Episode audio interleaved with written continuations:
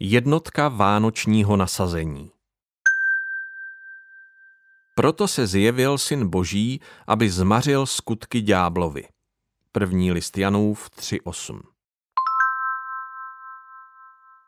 Ďáblova továrna na hříchy jich produkuje miliony denně. Satan je balí, nakládá jimi velká přepravní letadla a importuje je před boží trůn. Tam je rozloží, ukazuje je Bohu a zlomyslně se přitom chechtá. Někteří lidé v této továrně pracují na plný úvazek.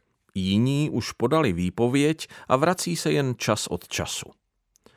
Každá minuta práce v satanově továrně mu dává záminku činit si z Boha terč po směchu. Hřích je jeho práce, protože nenávidí světlo, krásu, čistotu a slávu boží. Největší radost má, když boží stvoření svému tvůrci nedůvěřuje a neposlouchá jej. Proto Vánoce přinášejí dobrou zprávu nejen lidem, ale i Bohu. Věrohodné je to slovo a zaslouží si plného přijetí. Kristus Ježíš přišel na svět, aby zachránil hříšníky. 1. Timoteovi 1.15.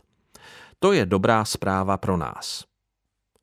Proto se zjevil syn boží, aby zmařil skutky ďáblovi. První list Janův 3.8. To je dobrá zpráva pro Boha. Ježíš přišel vést stávku v satanově továrně.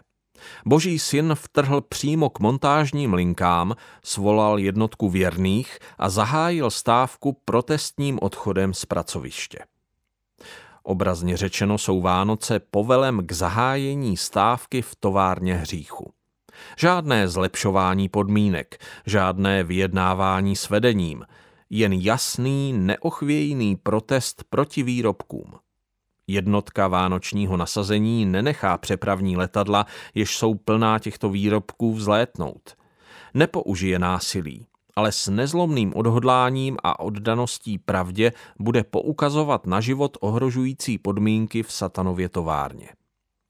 Jednotka vánočního nasazení nepoleví, dokud nebude továrna zcela uzavřena. Boží jméno bude dokonale oslaveno teprve až bude hřích zcela vymícen.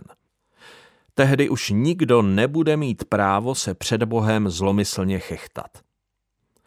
Pokud o těchto Vánocích chcete Bohu přinést nějaký dárek, opusťte své místo u montážního pultu v továrně hříchu.